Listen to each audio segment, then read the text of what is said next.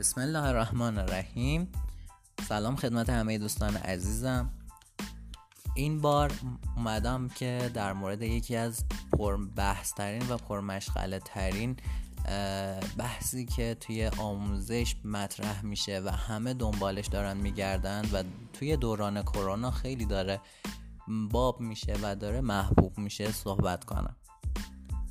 شما توی بحث کرونا دیدی که خیلی از کسب و کارهای فعلی که به صورت حضوری بودن و خدماتشون رو به صورت مجازی ارائه نمی‌دادن.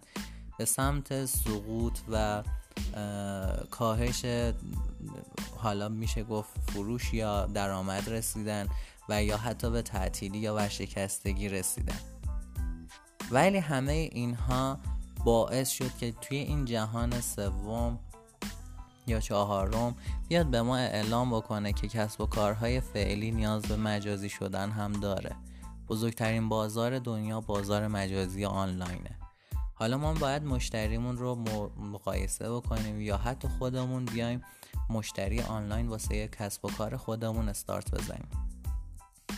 خب وقتی که ما می‌خوایم بیایم سراغ بحث online marketing مون نیاز به بازاریابی دیجیتال داریم. باز هم به این معناست که ما باید digital marketing رو بدونیم چیه و به چه صورت باید ازش استفاده کنیم. digital marketing یا بازاریابی دیجیتال یکی از روش های وجود ما در فضای مجازی ارائه خدمات و محصولات ماست. که مشتمل از طراحی وبسایت، سئو و بهینه سازی، تولید محتوا، مدیریت شبکه های اجتماعی، email marketing، کمپین های تبلیغاتی و موارد دیگه ای از این قبیل هستن که مهمترین از اونها این مواردی بود که خدمتتون عرض کردم.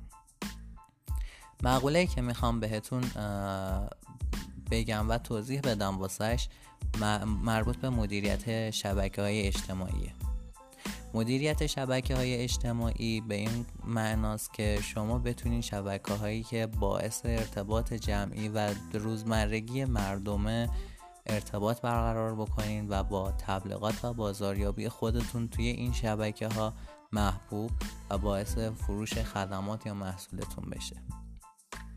خب حالا ما می‌خوایم بیایم شبکه های اجتماعی رو مقایسه بکنیم با هم دیگه. شبکه های اجتماعی که ما باید بریم سراغشون واسه تولید محتوا و فروش محصول خدماتمون. باید ویژگی های کاملی داشته باشه. از ویژگی های کامل رو هم می‌تونیم فقط توی ایران بفهمیم که کدومشون بیشتر طرفدار دارن. خب توی بحثی که الان هستیم توی سال و ماه جاری که هستیم بیشترین بازدید شبکه های اجتماعی ببینیم یک سری شبکه های اجتماعی اشتراک گذاری داریم یه سری شبکه های اجتماعی پیام رسان داریم. تلگرام هم پیام رسان هم اشتراک گذاریه. اینستا هم همینطور. و این دو شبکه چون تعامل خوبی تونستن برقرار بکنن توی جمع و بازار خودشون طرفدارای بهتری پیدا کردن.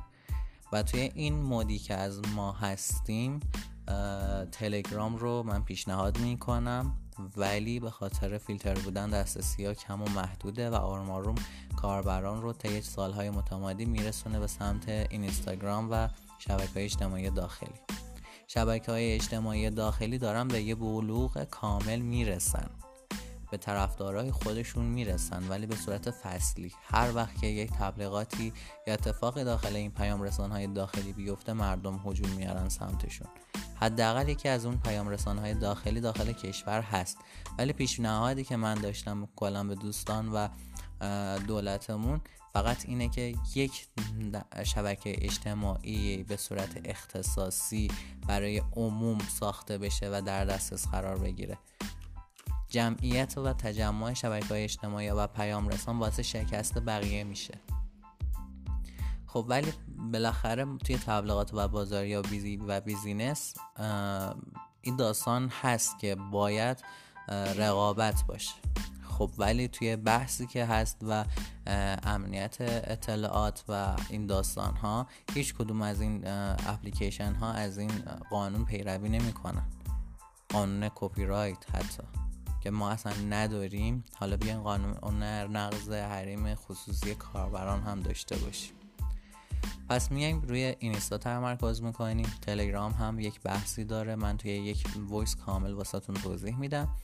و توی voice بعدی قسمت دوم میام کامل برای بازاریابی دیجیتال برای اینستاگرام. کامل توضیحات خوبی رو بهتون منتقل می‌کنم. امیدوارم که تا اینجای کار خسته نشده باشین. حتما voice بعدیم رو ببینین. اگر سوالی و پرسشی داشتید حتما توی کامنت ها و یا قسمت پیوی از من بپرسید.